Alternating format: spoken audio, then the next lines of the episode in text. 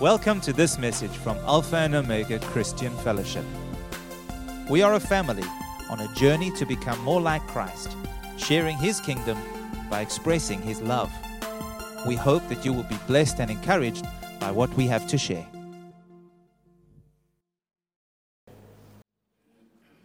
It's lovely to see some of you again this morning for the first time this year.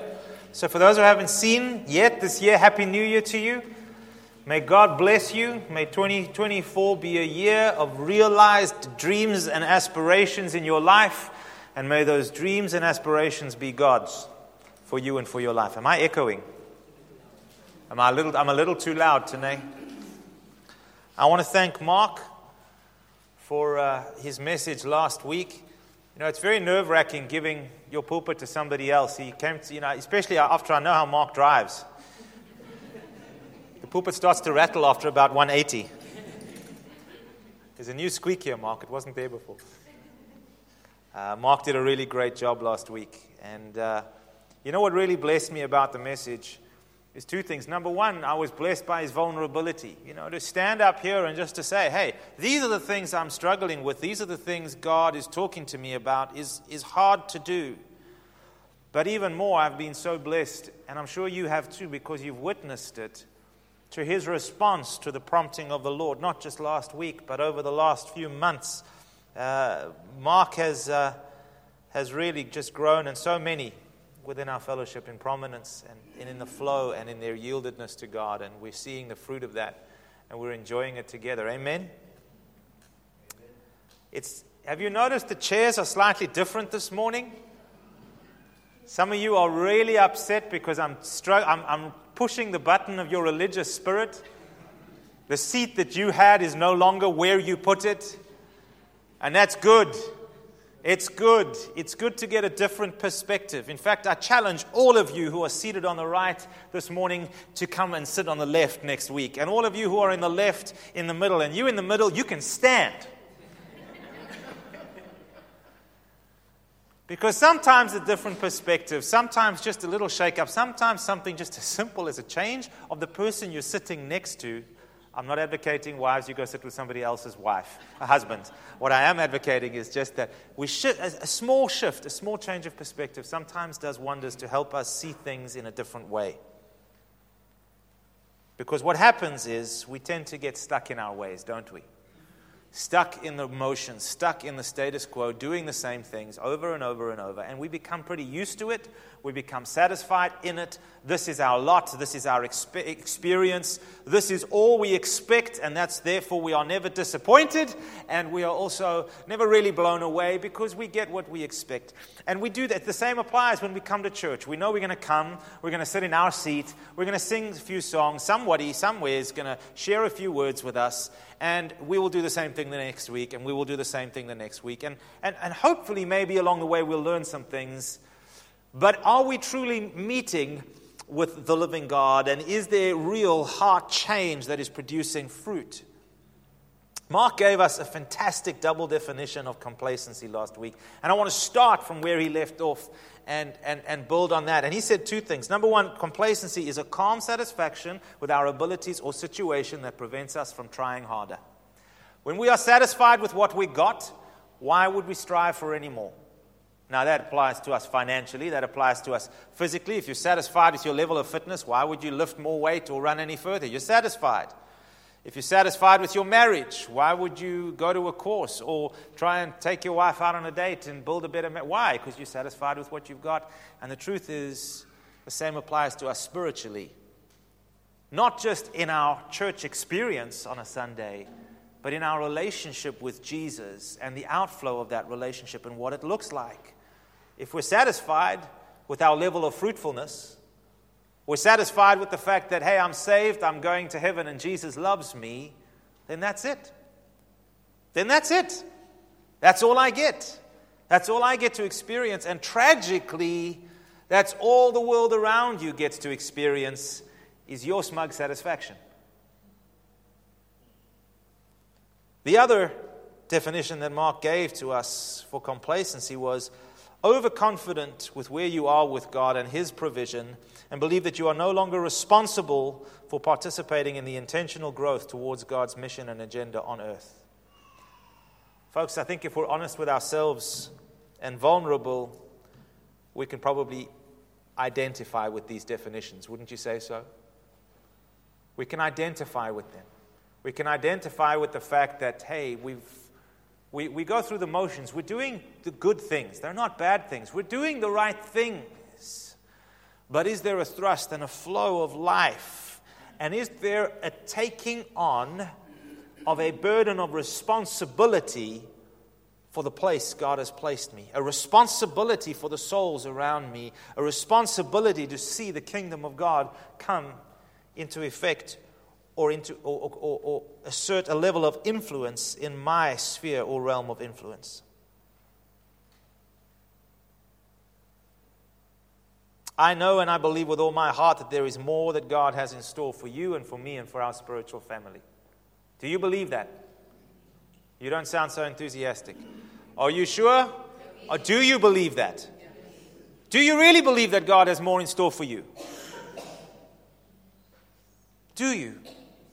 And more for us. So what's it going to take? Are you happy with where you are? Or is this more that God has in store somehow all up to Him to bring to pass in my life? See, that's where we sometimes have this fatalistic mentality where God is God and He is in control and He will cause to be what He desires to be. And we kind of remove from ourselves any form of responsibility for our own spiritual growth, our sanctification, and our participation in the call and the mandate that God has given to us. Do you believe for your own life that God has more in store? Greater realms of joy and of freedom, and of power and of liberty, of peace, of influence, of fulfillment, of fruitfulness. Of course, you do realize what this means, right? It means change, right? Because you know exactly where I'm going with this. This is no surprise. It's where anybody who in this position would be going is to say, okay, if I'm going to keep doing the same thing, expecting a different result, that is in effect the definition of insanity. So if you've dangled the carrot, Michael, okay, I do want more. I realize that something's got to give, right? Now let's just think about this for a moment. Be with me in this moment, because I don't know how many times from this position we've spoken about this kind of thing and go, yes, we know something needs to change. And we leave the place and go, Pastor Michael spoke to us about change. Or the Lord has been talking to me about change. Yes. Yeah. Hey, did you know God's talking to us about change? That's fantastic. I'll talk to you more about it on Sunday when I see you at the normal time. Did you know that God's been talking to us about change? Yeah. You know when I normally see you? That's when we'll talk about it, maybe. And nothing changes. And nothing changes. Except the chairs. It's a start. It's a catalyst. The point Mark made last week is a poignant one, and let me just highlight it again. It takes concerted and deliberate effort to shift out of complacency. But I want to paint a little picture for you this morning to help you realize that this is not as difficult as you may feel, and it is not as foreign to you as you may think. It amazes me how much change and effort we are willing to go through to get more. People change their jobs and they work harder just so that they can get more money. That's a lot of work, putting together the CV, sending it out. Unless you've got people like Craig in your life who'll do that for you. Going to interviews, learning to work with new people, new locations, all these, just for more money. We are willing to change our insurance companies just to get more for less. There's insurance companies out there who will say to you, if you phone us and we cannot beat or better your current insurance premium, we will pay you money. And people pick up the phone and they go, hello, I want money or better insurance policies. And I am willing to change who I'm currently insured with, even though they've been faithful to every claim they've ever made or I've ever made. But I'm willing to change so that I can get more. We will fill out endless forms to change banks so that we can get better interest rates. That's PT, people. I don't know about you. I don't enjoy forms. We change supermarkets to get better value and rewards. And we talk about it. Hey, did you know that this is on sale? And so, where did you get that? No, oh, I've got to try that. I've been shopping faithfully at this supermarket for years, but I'm going to change because have you seen what's going on there? My experience is so much better. They sell coffee. And I can now sip my latte while I browse the aisles. Do you know what I am willing to do for rewards? Let me tell you what I am willing to do. And that's the big word, isn't it? It's rewards. It's the reward scheme. It's this bank offers you these rewards, but you've got to be fully invested in it. Let me tell you some of the things I am willing to do to get rewards. I am willing to wear a device that I have to pay for my money to get to measure my steps so that somebody can give me some points. I am willing to go running at least 3 times a week and sweat and put my effort in so that I can get points. And if you are faithful in meeting the requirements, you begin to reap the rewards. Praise God, by His grace, my wife and I have been on diamond status. It may not look like it, I know. Don't laugh, it's the truth. But that status gives me something, not some foolish sense of pride, because I know what it takes to work that out every day. What it gives me is it gives me some rewards. It gives me some financial incentives. Amen? I get money back on certain things, and certain transactions I get less, and I get 30% off travel, and I get so much % off on healthy food, etc., etc. Amen? So that's what I am willing to do for a few rewards. I'm on the hamster wheel, folks. And I dance to the tune. But now look, I realize that I do this because, as I said, there's rewards. There's things that come back to me. These things are actually good for me. These things are an incentive to get me into the habits that are actually really good, to eat more healthy food, to do more exercise, to keep fit, to not sit around like a schlub all day, but get around and walk and put some steps in. Why do I do all of this? Why am I willing to go to such significant personal sacrifice to gain these associated rewards? The simple reason is because I recognize the value in it. There's value in it for me. Now, in these examples, you can clearly see we're all there. We're all in that game. I know there are some people who just don't play that game. They will not play that game. They are not hamsters. But if these are the lengths that we're willing to go to for material or for physical gain, what about spiritual things? Siobhan, we're going to create an app and we're going to give people points for prayer time. And when you get enough points, we'll talk to Jesus about what He's going to give you. But we'll come back to you on this one. Only. Can you imagine? Do we truly appreciate or value the salvation that Jesus has given us?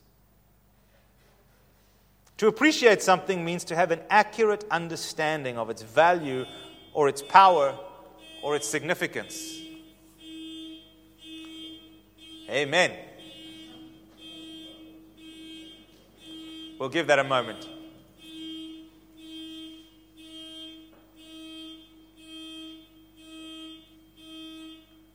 Who's? Ford. Figo. Or Figo.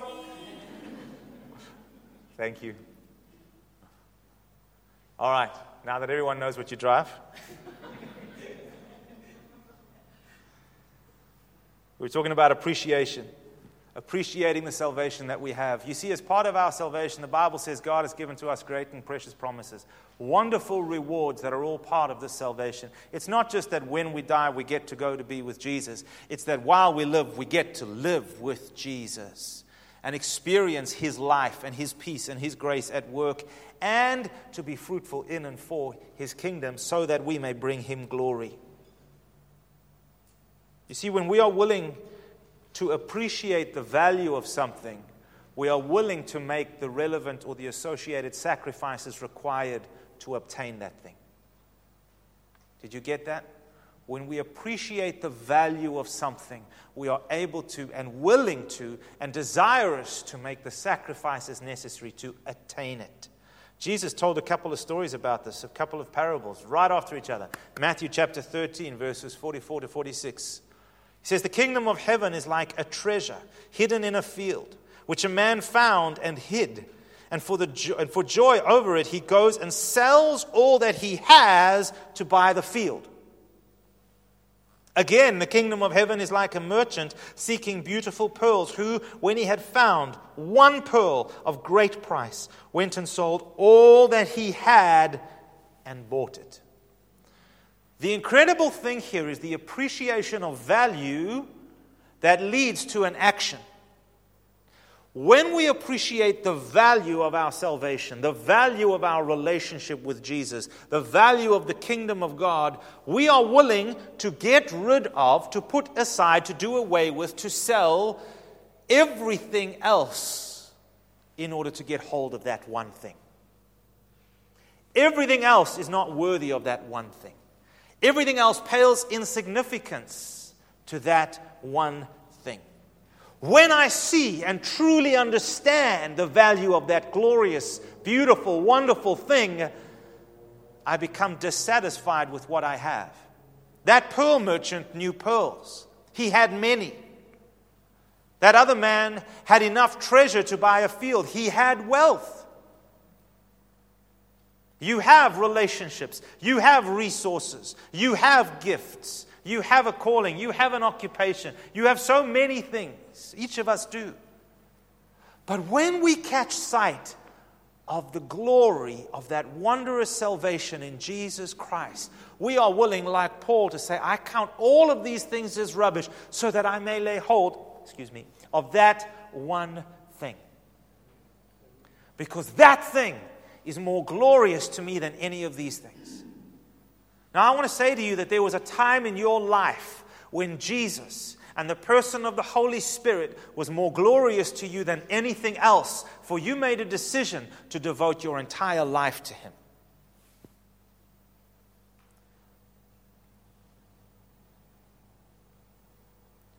When I married Helen, my mother gave me a silver ice bucket. It was sparkly. It was beautiful. But we stuck it in the back of a cupboard. And if I were to show you that silver ice bucket now, 16 years on, you'd say, silver? Really? Because over time it's tarnished, and it's perished, and it's weathered, because it wasn't attended to. It wasn't polished. It wasn't kept in high esteem. It wasn't valued. And that which to us once was glorious and beautiful, that which we felt passionate about, because we grew in it, and there was life, and it was fulfilling, and there was joy in the sacrifice, and there was such rich fulfillment in this beautiful new relationship with Jesus and the place He brought me to and the people I got to run with and walk with. There was excitement and fulfillment. But along the way, I just got used to the normalcy of what this all looks like. And along the way, I got caught in the tradition, and I got caught in the rhythms and the flow. And I actually just stopped polishing. I stopped going for more. I stopped valuing and truly appreciating what it really was. The catalyst to change, folks, is dissatisfaction with my current condition. It's a dissatisfaction with what I have. It's looking at that which once was beautiful and precious in me and saying, it's not beautiful and precious anymore. Something's happened along the way. And this is the only thing that can shift us out of our complacency and apathy. We need to have a realization of something far better. Are you happy doing what you're doing, going through the motions and getting the same results you've been getting possibly for years? Are you happy with the state of your relationship with God, with your level of obedience to His unctions and His promptings? Do you want to grow in your knowledge of God? I think the many excuses we make reveal to us that we either haven't truly found the pearl of great price, in other words, we've believed some warped variant of the gospel, or we don't recognize that the pearl is worthy of the price it demands. Sobering thoughts, aren't they? But they confront us this morning. You see, there is a false gospel preached today that is focused entirely on your well-being, but that demands nothing from you. In fact, did you know that today, here on earth, there is a place where all of your provision is taken care of, all of your security is taken care of, your health, optional educational advancement is taken care of, your physical well-being is seen to, your mental well-being is seen to, everything you need is catered for, and the cost is entirely covered by somebody else. Do you know what that place is called? Prison.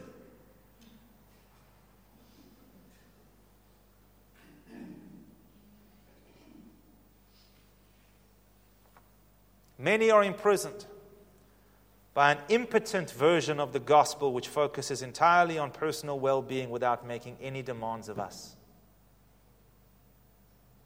Why do I say they're imprisoned by that? Because this kind of thinking leaves us captive to a life of powerlessness, of ineffectiveness, and of unfruitfulness. This is the life of complacency and apathy, where I am just either the victim or I am just here and everybody else is there to minister to my needs and to take care of me. And we just don't find that message in the Bible. Because when Jesus calls us, yes, He paid a price to meet all our needs. But He also paid that price to set us free from a life of defeat and apathy where we are dependent on those around us. He came to bring us a life where we can make a difference and bear fruit for His kingdom. You may be happy with where you are in your relationship with God. Let me ask you this. Is God happy with where you are in your relationship with Him? Do you believe that the Lord is happy with the fruit that you are producing for His kingdom? Perhaps there's another searching question. Are you willing to be made fruitful? Folks, I want to say that the truth is, much of my personal spiritual growth and my ministerial experience, in other words, my experience in serving and ministering to the needs of others, has come as a result of being nudged, encouraged, sometimes shoved out of my comfort zone, pushed beyond where I want to go by a loving spiritual father who could see that you're just stuck, you're playing games, you need to grow, you are ready for the next step. And He would say, go. And you say, no, I'm not ready. You're doing it. Will we allow people to do that in our lives? Mark preached a sermon last week, folks. I don't know if you can believe it. I think he's still getting to grips. It's powerful stuff. While I was away camping with my family, it's lovely to be away and you're in nature and you get up early in the morning and you just spend some time alone, and it's beautiful, sitting beside a river, watching it go by, praying, waiting on the Lord. I was considering some of these questions concerning my own life. I've been doing this for a long time, 18 years this year. This is my 19th year in serving in this house full time. It's a long time, 19 years. It's a lifetime for some. And I was considering some of these questions. I thought back to an earlier time in my life when all that I wanted to do, when I first came here and I began serving in the worship team. How many of you were here in those days when the worship team was still down here on the side? Do any of you still remember that? Joan does.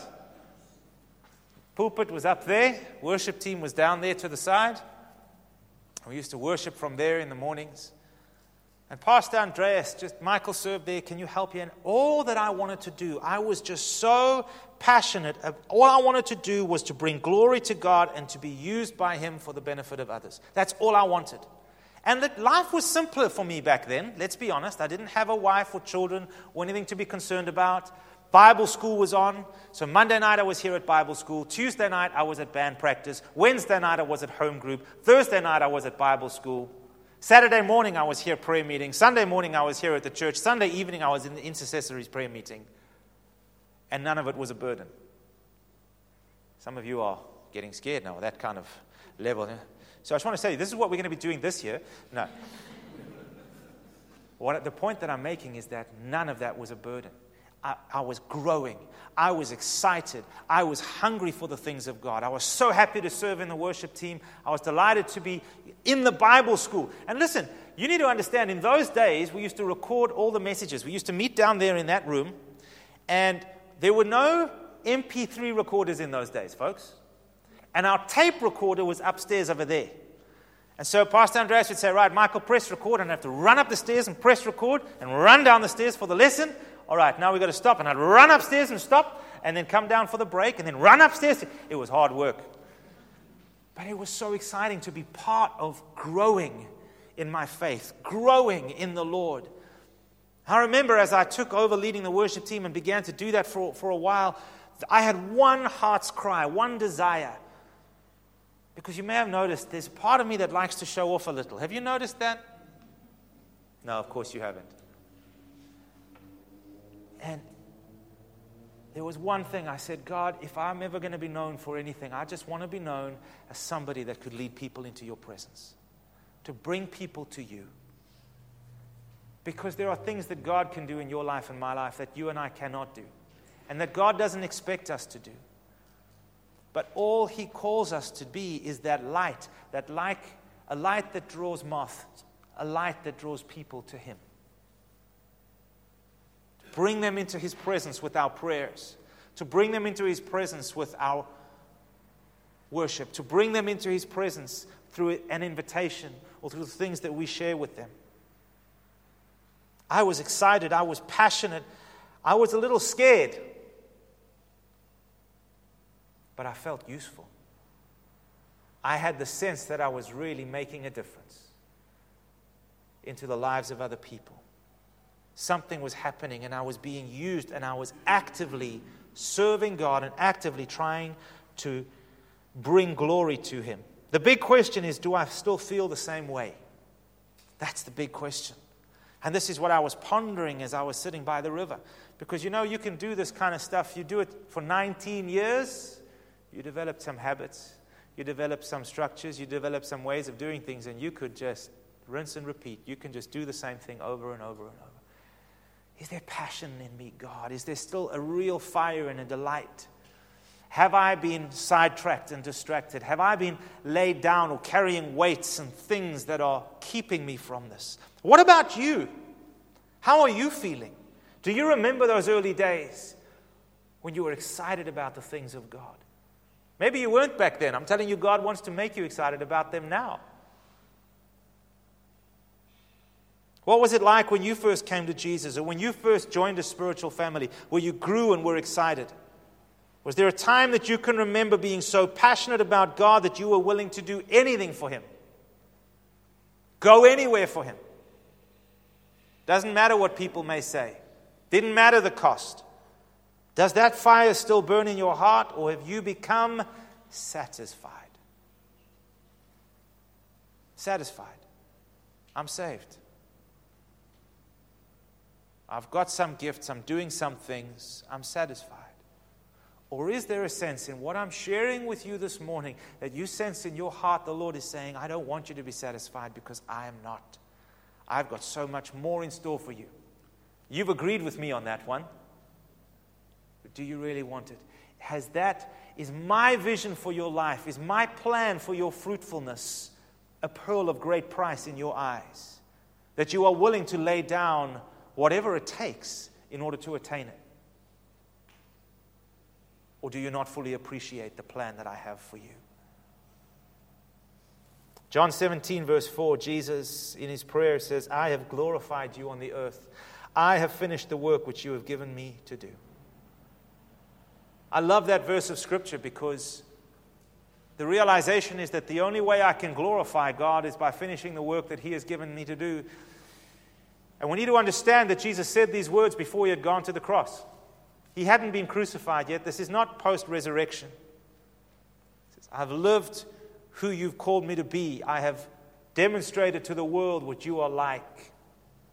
I've glorified you. But as I consider this, I'm confronted with the realization that the only life that can glorify God is one that is marked by His presence. Amen? By His presence. Not my good works, not my great initiatives, not the next program, not the next task that I can muster up.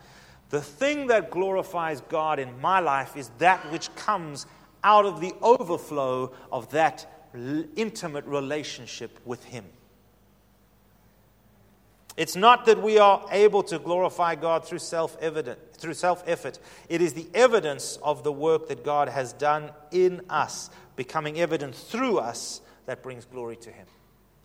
And so here's the question. Is God speaking to your heart this morning about your level of satisfaction, about perhaps your level of complacency, the sacrifices you've been willing to make, the convenience within which serving God needs to fall in order for it to be a viable option in your life?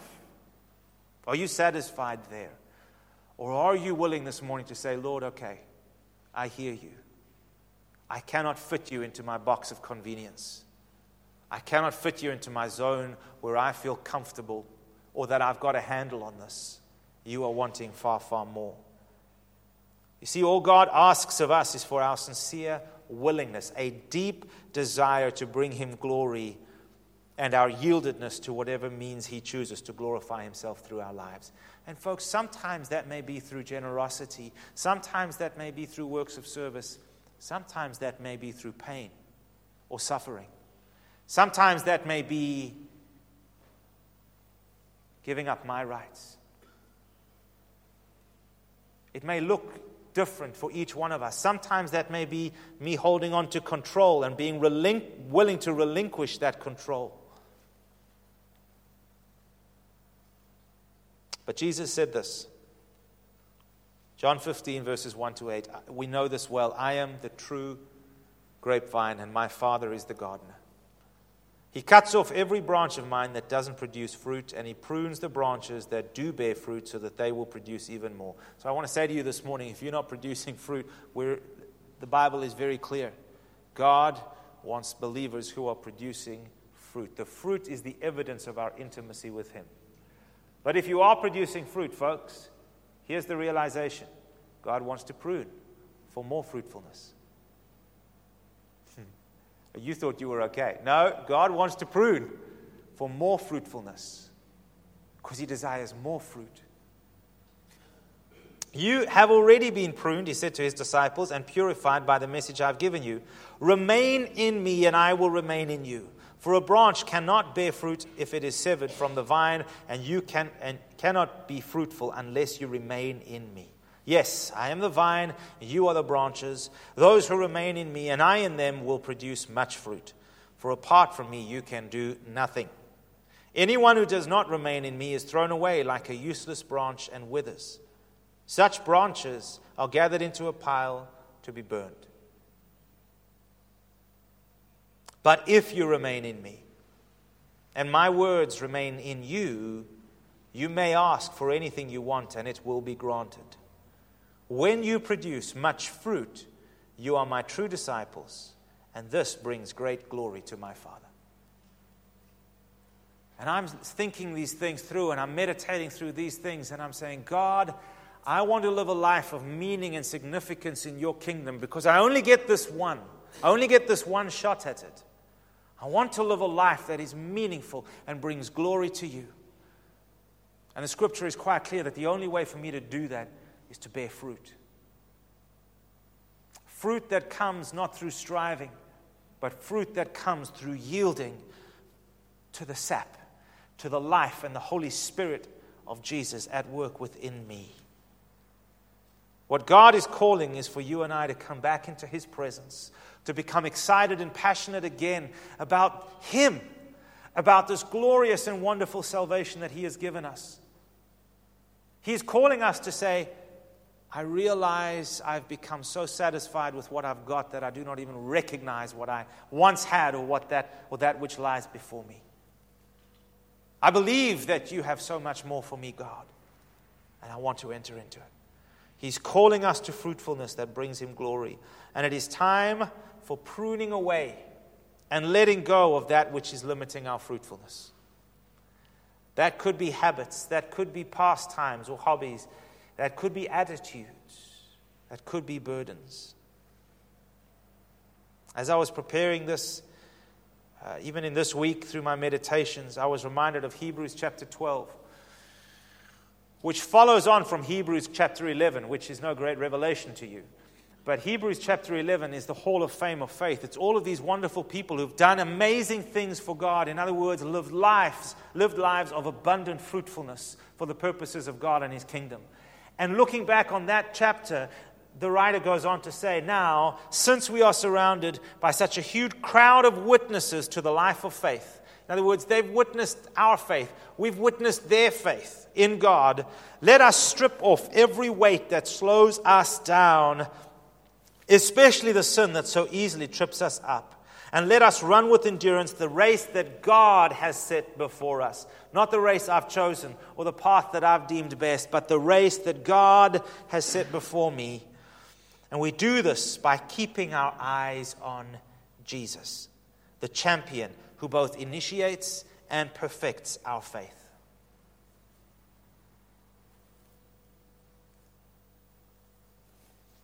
Something that came up in our testimonies last year, something that's come up even at the beginning of this year, is that 2023 was a rough year for many. Maybe not for all, but for many. It was a tough year.